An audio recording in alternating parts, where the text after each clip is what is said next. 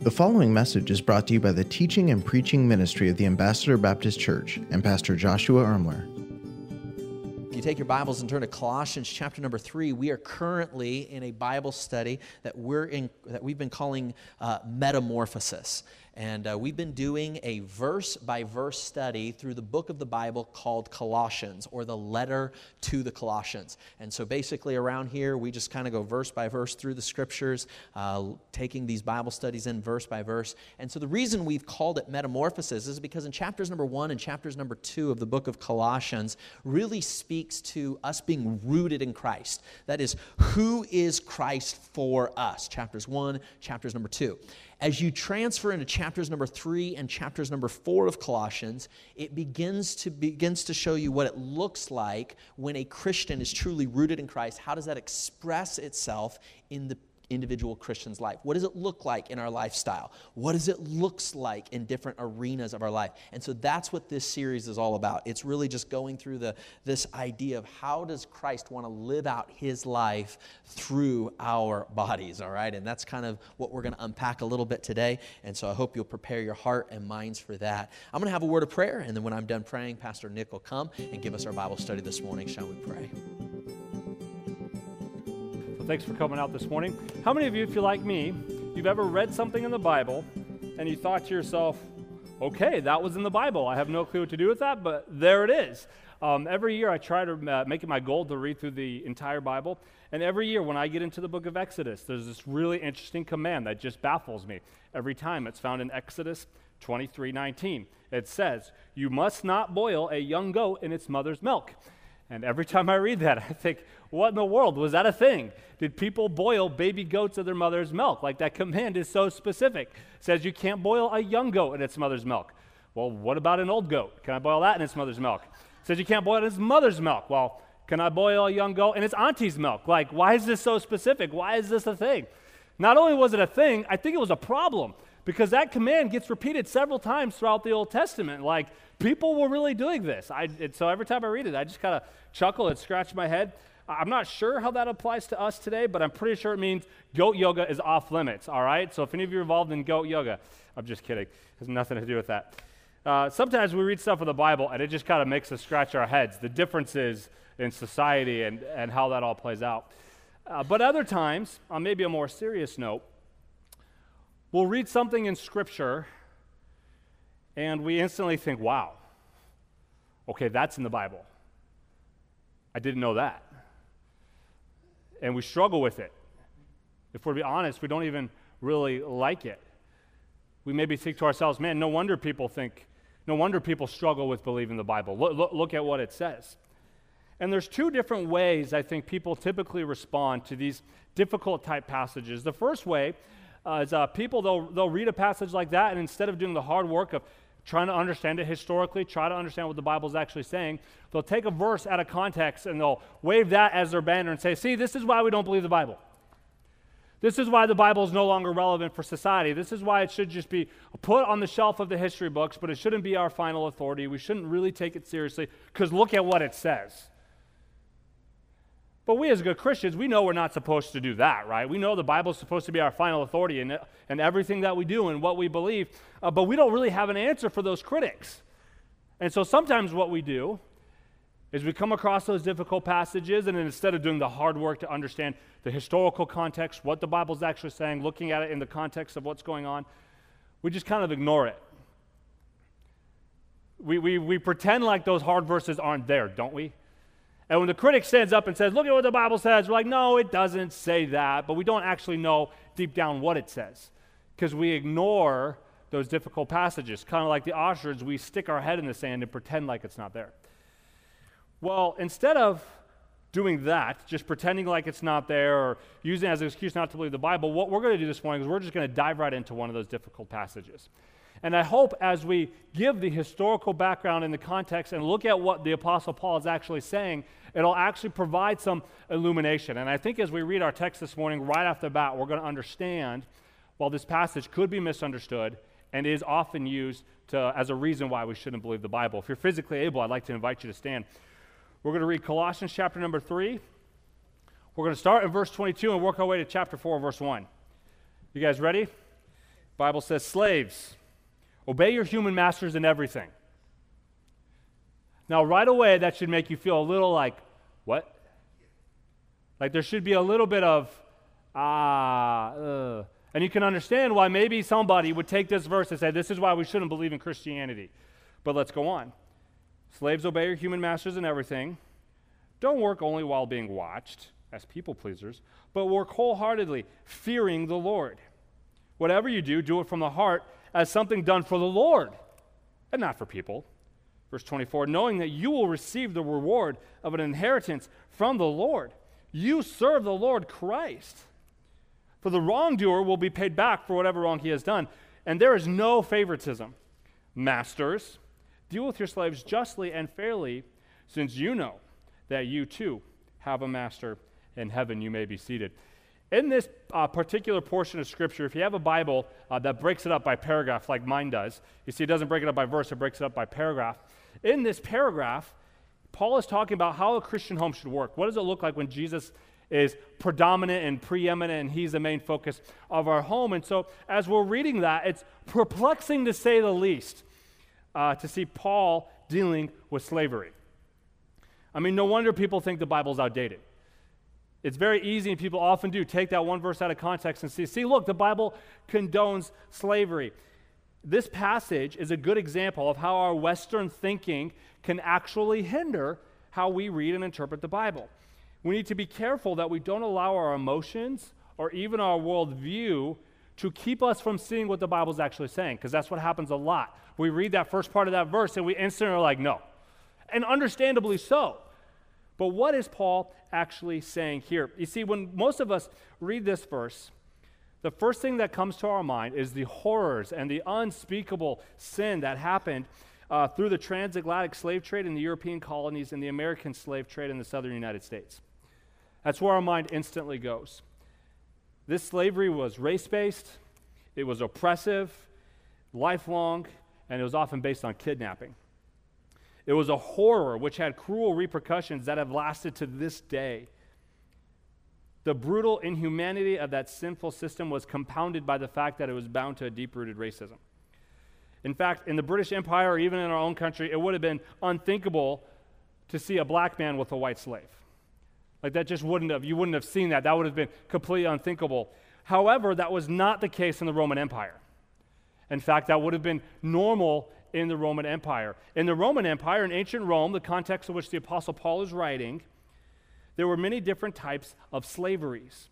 There was solid evidence that much of it was very harsh and brutal, but there was also plenty evidence that many slaves were not treated like those in our own country would have been, but they lived normal lives, were paid the going wage, uh, they could live wherever they wanted to, they just weren't allowed to quit or change employers, and were in slavery on average of only 10 years.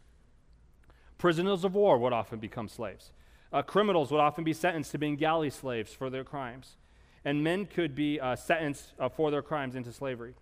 A person could become a slave for a set period in time in order to work off debts. In the ancient world, there was no such thing as bankruptcy. So if you were in more debt than you could pay and you didn't know what to do, it would not have been uncommon for a person in that much debt to sell themselves into slavery for a certain period of time so they could work that debt off. Often it was called indentured servitude. It wasn't permanent. In fact, they would do it willingly to pay off the debt. Oftentimes, uh, slaves weren't even on the bottom. In the ancient Roman world, they weren't on the bottom of the socioeconomic scale. In fact, the people that were on the bottom, they had no consistent work, no way to provide for their families, no steady income. They would often sell themselves into slavery so they could have consistent work, so they can get an education and provide for their families. To our surprise, in the ancient Roman world, and in uh, antiquity, in times of old, slaves could actually own slaves. And many slaves were doctors, professors, administrators, and civil servants. In fact, in the ancient Near East, education of slaves was seen as a smart business practice. So slaves were educated by their masters, sometimes to the point where they were actually smarter than their masters were. There's two biblical examples of this. The first one is Joseph. Joseph was a man who was sold into slavery, and he excelled so much at his work. He was so smart that his master said, Hey, let's see him rise all the way to the top. And he became the second most powerful person in the country of Egypt, the world's superpower at the time. Now, no doubt God's hand was on him, but God allowed him to have those skills and abilities so that he could climb the corporate ladder, so to speak. We also see this with the biblical character Daniel. Daniel was a prisoner of war. He was a slave in Babylon, and he was so gifted and so skilled at what he did that he became second in power to King Nebuchadnezzar, the king of Babylon. At that time, that was the world's superpower. So in ancient times, it was not uncommon for owners of slaves to say, hey, let's see how far this person could go. Let's let them climb all the way to, all the, way to the top. There was this acknowledgement among their owners that this is a gifted individual. Slavery was an accepted institution in all cultures and societies of the ancient world, and it always had been. Now, none of that is to say that slavery in biblical times was a positive thing, far from it. It needs to be condemned, not condoned. What we're doing is just giving ourselves some historical context for the ancient world. It was just, unfortunately, but it was a matter of fact. And it was only within Christianity did the idea eventually arise that slavery was an abominable institution that needed to be abolished. Why did that arise out of the Christian's belief? Mainly because of the implications of the gospel laid out by the Apostle Paul, even in our own text this morning. As we're going to see in our text, and as you read the New Testament, specifically the book of Philemon, Paul was determined to subvert slavery. He was determined to undermine it and hollow it out from the inside. Most scholars would tell us that the Colossian church met in the home of a man named Philemon. It's the person the New Testament book was written after.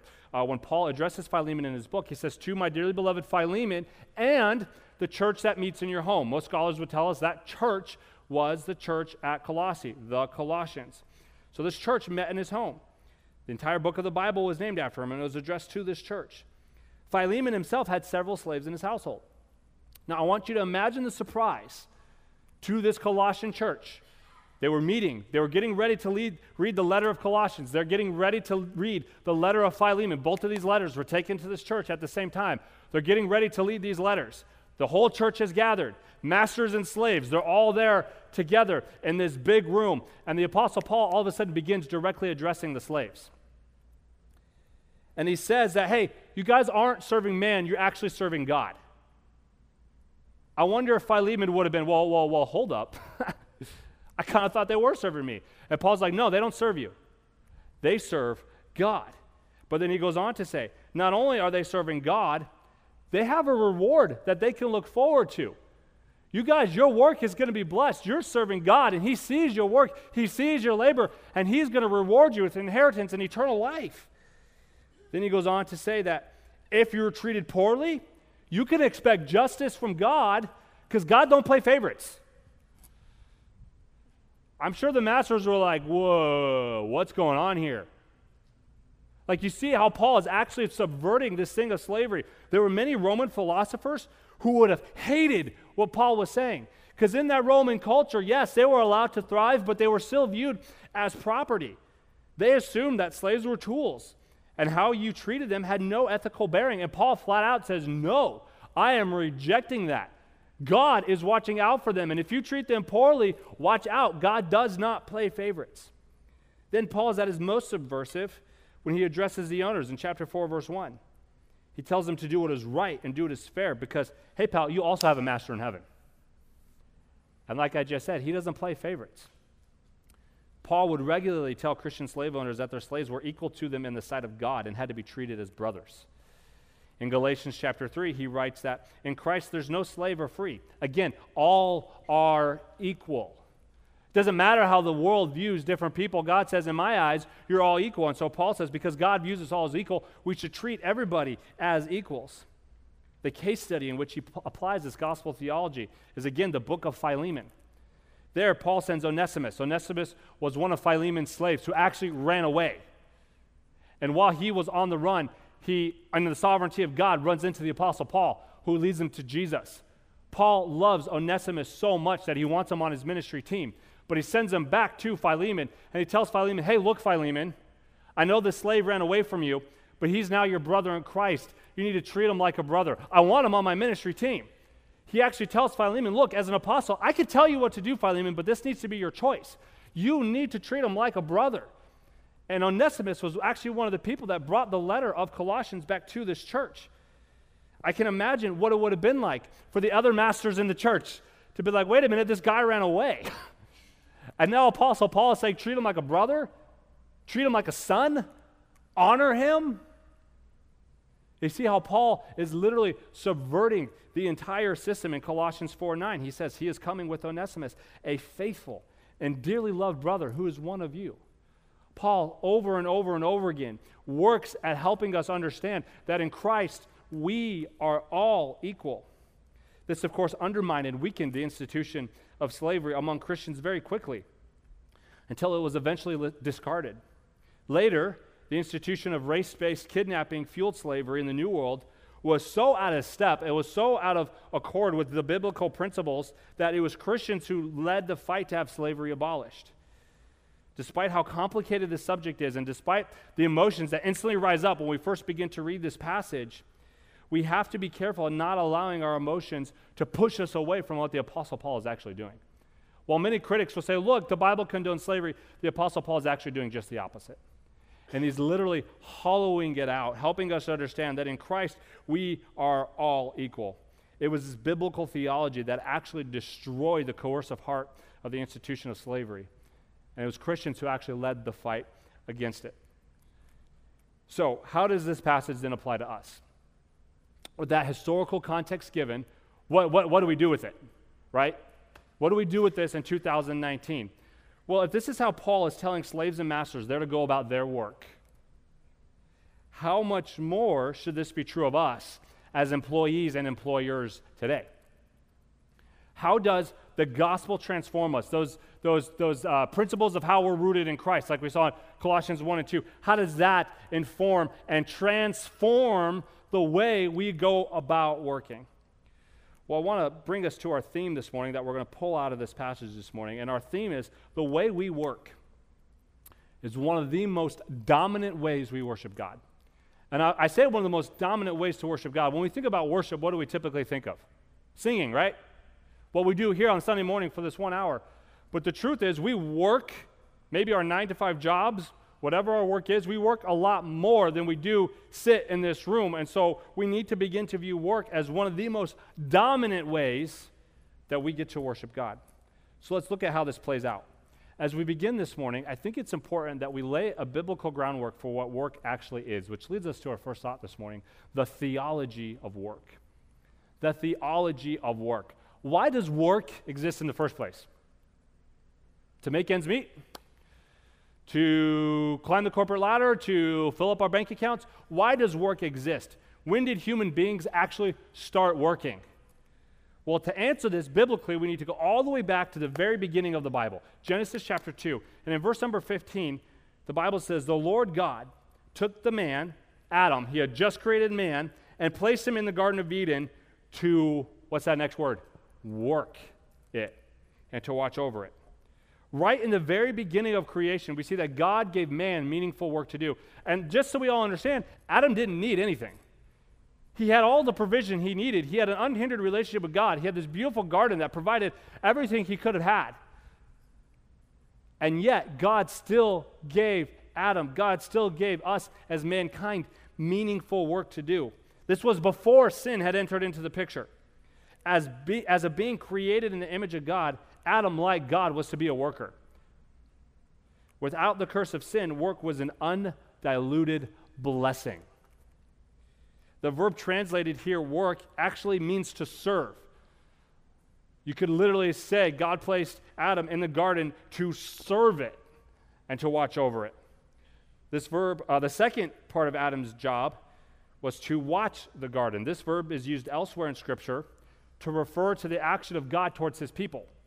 So get this when we are working, we are serving, and we are also acting as God's ambassadors, bringing his plan to fruition. We are co laborers with God, we are God's representatives working to bring his plan to fruition, and we're doing the very thing that he himself does. Because we're created in the image of God, we want to be like God. And so, what do we do? We work and we work well. But oftentimes, this isn't how we view work, is it? As society, and I think this definitely plays out in the church, we're tempted to view work like this necessary evil, right? Like, I got to go to work so I can pay the bills and make ends meet. But man, if I had a rich uncle who passed away and I became independently wealthy, I would never work again. Let's be honest, that would be a lot of us, right? Like, man, I never had to work a day in our life. Here's the truth we weren't created to make ends meet. We weren't created to work to make ends meet. God gave us work so that we could be like Him, so that we could be co laborers together with Him, so that we could work at bringing His plan to fruition. If work is viewed as a result of sin, or if it's viewed as a necessary evil, the goal then becomes to create a world where we can survive and thrive without work. However, work is not simply about providing food, clothing, or shelter, it's so much more than that. It's not a result of the curse of sin. Work is an inseparable part of God's original design for creation. Right from the very beginning, God has created us to do work. In his commentary on Genesis, Ken Mathews says, Life without work would not be worthy of human beings. Not working is below who we are as humans, it's below what God has created us to do. As image bearers of God, we work because our Creator God works. We want to be like our Heavenly Father, so we work. God has given us the raw elements of this world. He has given us creativity. He has given us knowledge. He has given us passion. He's given us desire and drive so that we can make the world a better place, so that we can cultivate it, so that we can see mankind flourish, so that we can serve Him by serving our fellow man. In his book, Every Good Endeavor Connecting Your Work to God's Work, Tim Keller says, In the beginning, God worked. Work was not a necessary evil that came into the picture later, or something human beings were created to do that was beneath the great God himself. No, God worked for the sheer joy of it. Work could not have a more exalted inauguration. From the very beginning of creation, God has designed us and given us this amazing gift called work. Work has dignity because it's something that God does and because we do it in God's place as His ambassadors. This is why a job well done is so satisfying. I mean, think about it. When you, when, you, when you do a good job, but not in a prideful way, you know you did a good job, but you're just aware, man, that went really well. That all came together just like the way we wanted it to. That work, that job was done well. That brings a level of satisfaction, doesn't it? I mean, dads, it's that feeling you get after you mow the lawn and it looks pristine. There's not a blade of grass out of place, and you got the nice patterns, and it looks amazing. That feeling of satisfaction that you get, God put that in our lives because work is a blessing. When we do work and we do work well, it becomes this God given source of joy and this God given source of life because we are fulfilling the purpose and assignment that God has given us. This is also why when we get lazy, we get uneasy that we get restless. We think, oh, if I, if I, if I blow off work, maybe I could get some rest. Maybe I could get some R&R. But if we're to be honest, it often does the opposite, doesn't it? We get restless because we, we, we know in the deepest part of who we are, we're not doing what we were created to do. God has created us to work, and we work, and when we work well, it brings authentic joy to our life. So we've seen a theology of work. This is why it exists. This is what we were created to do as image bearers of God. But then I want to notice also the practice of work. As we work through our text this morning, Paul lays out how we as believers are supposed to work. The idea that Paul is fleshing out here in these verses is that there's to be this genuine sincerity in the way we work. We don't work only when the boss is looking we recognize that in the grand scheme of things, we are working for the Lord. And so, because we're working for the Lord and not for man, we do our best. When we realize I've got all the acceptance and all the approval that I need from God, I don't have to work to get man's approval anymore. I don't have to work to get my boss's approval. I don't have to work to get the attaboy. I don't have to work to get the pat on the back. I have all that I need for that from Christ. And because I have all that acceptance and love from Christ, I am free to do the best job I can, even if nobody ever sees me or if nobody ever knows. And Paul says in our passage that such work will be rewarded, verse 24. Working wholeheartedly means giving our work everything that we have, working with everything that is within us. I can remember a while back, I was watching a baseball game, and the batter, there was, I, I believe if I remember correctly, there was already two outs. There was one batter up. If he, if, he, if, he, if he strikes out or if he doesn't get on base, like he's out, right? And so he gets up to bat, he hits a line drive, it goes right past the first baseman. The first baseman takes off running backwards, goes to gets the ball. The batter is just running for everything that he has, trying to get to the base. He's getting ready to slide into the base. And as the baseman gets the ball, he turns around. He sees how close it's going to be. He just kind of walked back to the base. I didn't even try to get the guy out. And at that moment, I was like, dude, run. like it's going to be close, but don't just give this half hearted attempt. Give it everything that we have. As Christians, the Apostle Paul says we're supposed to give our work everything that we have. And sometimes when our work is hard, what do we do? We just try to figure out a way out of it, don't we? Or we just give this half hearted attempt. But the Apostle Paul is saying, no, we're to work wholeheartedly for the Lord. We're to give it everything that we have, leave nothing, give it all, put it all out on the table, leave nothing back, hold nothing back. Give God everything. Give your work everything that you have. That's what Paul said when he wants us to work wholeheartedly for the Lord. We're not doing this for man. We can give our work everything that we have. Because of our theology of work, we don't have to work halfway because this is something God has given us to do. This is God's assignment for our lives, and it has dignity, and it has worth, and it has purpose. We give it our everything. Think about it God doesn't make junk. A biblical understanding of work energizes our desire to create value from the resources that are available to us. Realizing that God doesn't do anything halfway, we don't want to do anything halfway. And as co laborers together with God, that energizes me to do the best job I can to take the resources He has made available to me and join Him in making the world a better place. Join Him as a co cultivator of His work. This helps us enter into our work with this relentless spirit of creativity and drive and desire to do the best job that we can. That's what Ecclesiastes 19:10 says. Whatever your hand finds to do, do it with all your might. Do it with your strength. Do it with everything that you have. The fact that our work is a calling from God to serve others should energize us and give us a drive and a zeal to do our very best. And this doesn't just apply to our nine to five jobs. This applies to every work that we find that God gives us in our life. This applies to the way I work as a dad. And yes, there are moments when I'm exhausted. Yes, there's a moments when it feels thankless. It's hard to see God's big grand scheme of things when all I can smell is a nasty diaper. But because this is something that God has given me to do, because God has called me to co labor with Him in raising up a disciple of Jesus Christ, and I often fail at this. But because God has given me that privilege of raising a disciple of Him, working together with God, I can enter into the work of fatherhood with strength and with energy and with zeal, even when all I would rather do is take a nap. And sometimes, full disclosure, I take the nap, not gonna lie. Pray for me. But because this is something God has called me to do and I get to co labor with Him, I can do the hard work of being a dad. I can do the hard work of being a husband. I can do the hard work of being a homeowner. Whatever the work that God has called us to do, single moms, I know sometimes that is such a thankless job. But God has called you to help Him raise a human child to love God.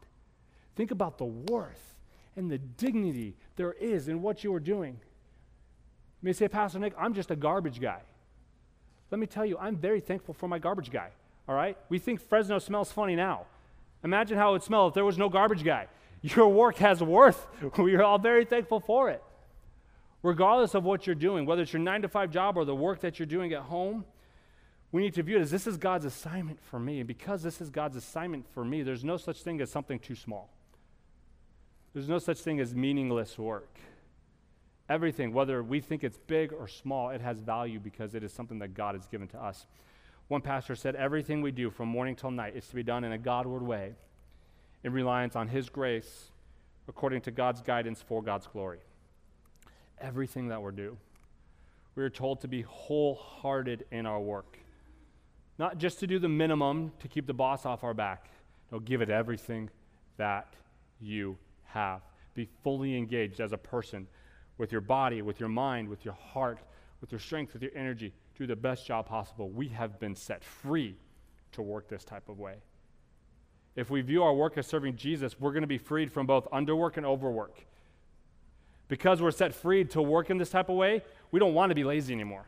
Because we're, we're working with God, we're co laborers with Him. This is God's mission, so it's important. So I'm freed from being lazy because I realize the dignity and the worth and the value of what I'm doing, but I'm also freed from overworking Because my identity is in Christ, and this is something that God has me to do, I don't have to work so hard to get the approval of my boss. And I say that, and he's sitting right here, folks. I don't have to work hard to get the approval of man, or to prove I'm something, or to make up for the fact that people thought I couldn't do it.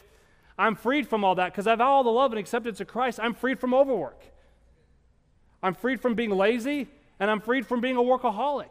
We are free to work wholeheartedly in every arena of our life at home and at our jobs. This is God's assignment. And that should fill me with this sense of wonder. Like the psalmist, he said, What is man that God is mindful of him? The thought that God would even think about us is amazing. The fact that God would want to do something with us is even more amazing. God wants to be a co laborer with you in whatever job you find yourself, in whatever arena of life you're finding yourself, God wants to enter into that work with you to make the world a better place to reflect His glory, to reflect His honor, so that more people can experience His love. And because there's no favoritism with God, we don't compare assignments. I don't get all down on myself because, like, well, I'm just a garbage guy. That guy over there, he's a CEO. God must love him more. No, there's no favoritism. God says, I view you all as equals. We all just have a different role and assignment from God. And because there's no favoritism, I don't come over here and be like, well, I'm a CEO. God must like me a whole lot more than that garbage guy. No, there's no favoritism with God. We are all equal. So because there's no favoritism, we don't compare assignments.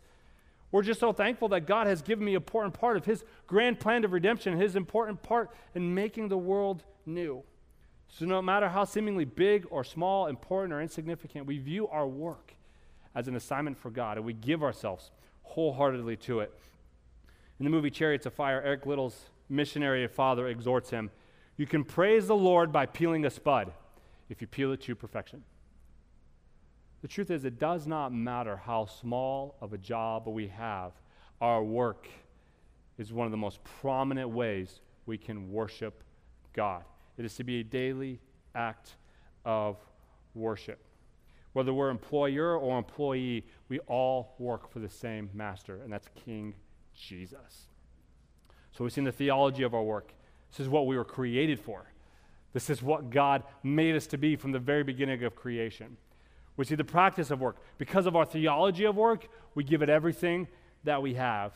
And finally, let's look at the motivation for our work. Because of our theology and the practice, now our motivation changes. Work is no longer about trying to meet my physical needs. That's not the primary reason I work. I trust God is my provider, not my job, right? Because God is my provider, not my job, I don't work to make, uh, to make ends meet. Now, granted, the way God provides for our needs is most often through our work. But if we ever lose our ability to work, we still depend on God because we're not depending on our job. And so, if my primary motivation for working is not even myself to have a more comfortable life, my primary motivation is now to serve God and to serve others. One pastor said it this way When I see God as my primary security, then my work becomes less about survival and more about faithfulness to Him. If God ever reduces my ability to work, then I know that He's going to be the one who provides for me because ultimately He's my provider, not my job. Since God is ultimately our provider, our motivation and understanding of work changes. This honorable, meaningful labor is done as an act of worship, not to man, but unto God. Such an understanding radically changes how we work, even when we don't have overseers, even when the boss isn't looking, even when there's not somebody standing over our shoulder telling us what to do. At home, we work hard as we wash the dishes. At work, we work, or at home, we work hard as we vacuum the floor. Or in my case, don't vacuum the floor. It changes how we work when nobody's watching. This changes everything how we cook, how we take care of the house, how we cook the lawns, how we raise our kids. The motivation now is different for everything because we're, we're working in light of our Creator's character and command. We work for the audience of one. We work for the glory of God and the good of our fellow man. Whether it's picking up trash or running a company, whether we're launching a startup, whatever it is that we're doing, we are working to worship God. And the way we worship God is by working to serve our fellow man, to make our world a better place. Our daily work is a calling from God to serve other people. Working with this kind of mindset puts the glory of God on display for for the people in our lives to see. You say, but Pastor Nick, you don't understand. I'm just a bus driver. Literally, you are taking children and transporting them safely so that they can get an education, so that they can grow up and be the world's next leaders. There is dignity and there is worth in everything that we do. And our motive is not to make ends meet, our motive is to serve. Our motive is to serve others and, uh, and God. I love what 1 Corinthians 10.31 says. Whether you eat or whether you drink, two of the most, we think, so insignificant things the most routine and mundane things. He says, or whatever you do, do everything for the glory of God. Everything. Our work is to be done for the glory of God. If you're working to impress others, you're not working for the glory of God. We don't work anymore for the pat on the back. We don't work for the attaboy. We work so that others can see God. Pastor J.D. Greear, he often asks this question. He said, What are you doing with the resources and the strengths and the gifts God has given you? Are you using them to serve yourself? Or are you leveraging those things to serve others? Church, God has put us where He put us for a reason. It's not an accident that you're the garbage man. It's not an accident that you're a bus driver. It's not an accident that you lead your own law firm, or that you're a CEO, or that you design websites, or that you mow lawns for a living. God has put you where He put you for a reason. Think, think through this with me. Who at your workplace needs Jesus? I know all of us, we think about our workplace and we instantly think of like that annoying coworker that nobody wants to be around. Maybe God put you there because that annoying coworker needs to experience the love of the Father. And He put you in that workplace because He is annoying and nobody else wants to be around Him, but God loves that man, God loves that woman, and He wants you to be the one that demonstrates God's love. Who in your workplace needs Jesus? How can you use your gifts and your skills to point people to Christ, to serve our fellow man, so that they will see your good work and glorify your Father, which is in heaven? The motivation of our work is no longer about us. It's not about climbing the corporate ladder. And, and sometimes that gets a bad rap, right? Because oftentimes when people try to climb the corporate ladder, they sacrifice their families, they sacrifice their walk with God, they do things without integrity and so oftentimes climbing the corporate ladder gets a bad rap. But here's, here's, here's what I, I wish would happen more. I wish we'd have more Christians who would be like Joseph or be like Daniel and say, hey, I'm not going to sacrifice my walk with God. I'm not going to sacrifice my family or my church. I'm going to do things with integrity, but I am going to climb the corporate ladder. I am going to get some drive, and I am going to try to work my way up, so to speak, so that I can use those resources, so that I can use that position, so that I can use that platform to serve more people, so that more people can love God. Imagine how different our world would be pulling off the mic. Imagine how different our world would be if all the, if the majority of the CEOs in our country were believers. Like, what would that do for the culture of America? We need some people who say, Yes, I will climb the ladder. I will use my influence and my gifts and my abilities and my skills as a leader so that God's mission can go forward in places where maybe it couldn't have before. We need some more modern day Josephs who are just saying, I'm going to flat out excel. I'm going to do the best that I can so more people can be reached and experience who God is. In his book, Everybody Always, author and uh, lawyer, who's also a law professor, Bob Goff, tells a fantastic story that I think illustrates this point really well. In 2001, he went to Uganda to help some friends start up a nonprofit. While he was there, the country was still in the middle of a 25 year civil war led by Joseph Kony and the Lord's Resistance Army. And while Bob Goff was there, he began wondering if there was some small way he could help this country. He saw what the war was doing, ripping it apart, armed guards everywhere because no place was safe. And he began wondering is there some way God can use me to help? Being a pretty good lawyer and knowing how God often uses our skills for his mission, he headed to the courthouse to see what he could find. He says in his book, when he got to the courthouse, it was just completely surrounded by armed guards. And he even know I was going to get in. But he found the office that had the most armed guards around, and he says, There's probably somebody important in there. That's where I'm going to go. And he was able to finagle himself a meeting with the judge who turned out to be the Chief Justice of Uganda's Supreme Court. This man had helped write Uganda's constitution when they declared independence from Great Britain and was actually the second most powerful man in the country. After several more trips to Uganda, the Chief Justice made the trip to the United States, and the two actually became good friends. While the Chief Justice was in America, he told Bob Goff about how the witch doctors in the country would, on a regular basis, kidnap and sacrifice children, small boys and girls. Parts of their bodies were believed to have magical powers, so these children would often be kidnapped, mutilated, and left in the jungle to die. Thousands in Uganda had been affected by these witch doctors, but no one had ever taken them on in the legal system.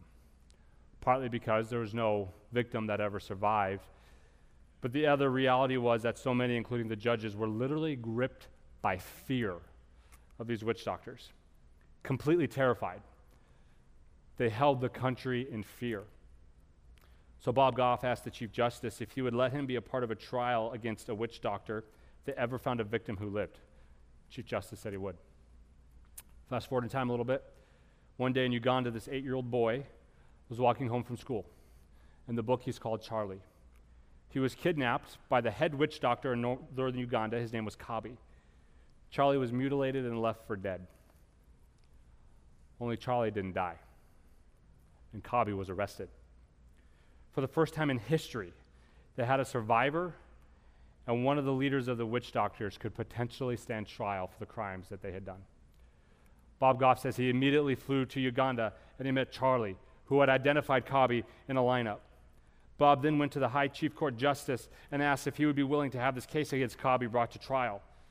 This could be Uganda's first case in which the death penalty was being sought against a witch doctor. This literally had the potential to change everything.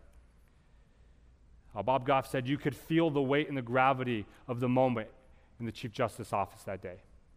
The entire country had been gripped by fear, and there was a sense that this might all change. So they found a judge who was courageous enough to take on the case. They had a courtroom and a date for the historic trial. When the date arrived, Kabi was brought into the courtroom, surrounded by armed guards and in chains. Little Charlie stood up and said, That is the man who tried to kill me. And without flinching, gave the details of what had happened to him. The trial took about a week to finish. Shortly after, the verdict, guilty, was given. The words of Kabi's conviction went out to 41 million people, and Kabi would never be seen or heard from again and would never hurt anybody anymore.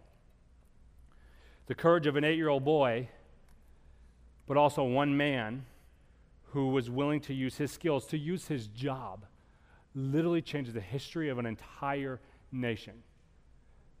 Because he said, God, I'm a lawyer. What can I do?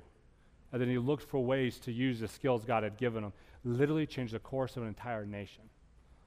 Now, here's the truth you and I this week are probably not going to face off with witch doctors in the jungle of Uganda. But what if we started to ask ourselves, how could I use my job, what I'm good at, to advance the kingdom of God? What if I would view my work the way Bob Goff did? As a way to rescue people out of darkness, as a way to show people the love of the Father? What if I viewed my work not as this necessary thing that I got to get through, but as a, the dominant way I can worship God with my life? What if we started asking God, God, how can you use my skills to help other people? And then actively look for ways that we can use our skills to help other people. How can you strategically use your work to further the mission of God? Guys, your work has meaning. I understand sometimes our work can feel so thankless. But let me tell you, no job is small in the kingdom of God. And when we do our work and we do it well, not only does God promise a reward, but God tells us, You're putting my glory on display for the entire world to see. You are helping other people experience the love of God. You are creating a world where people can see the experience, the love of God, and His desire for us, and how He is a God of order, and how He wants us as His creation to flourish.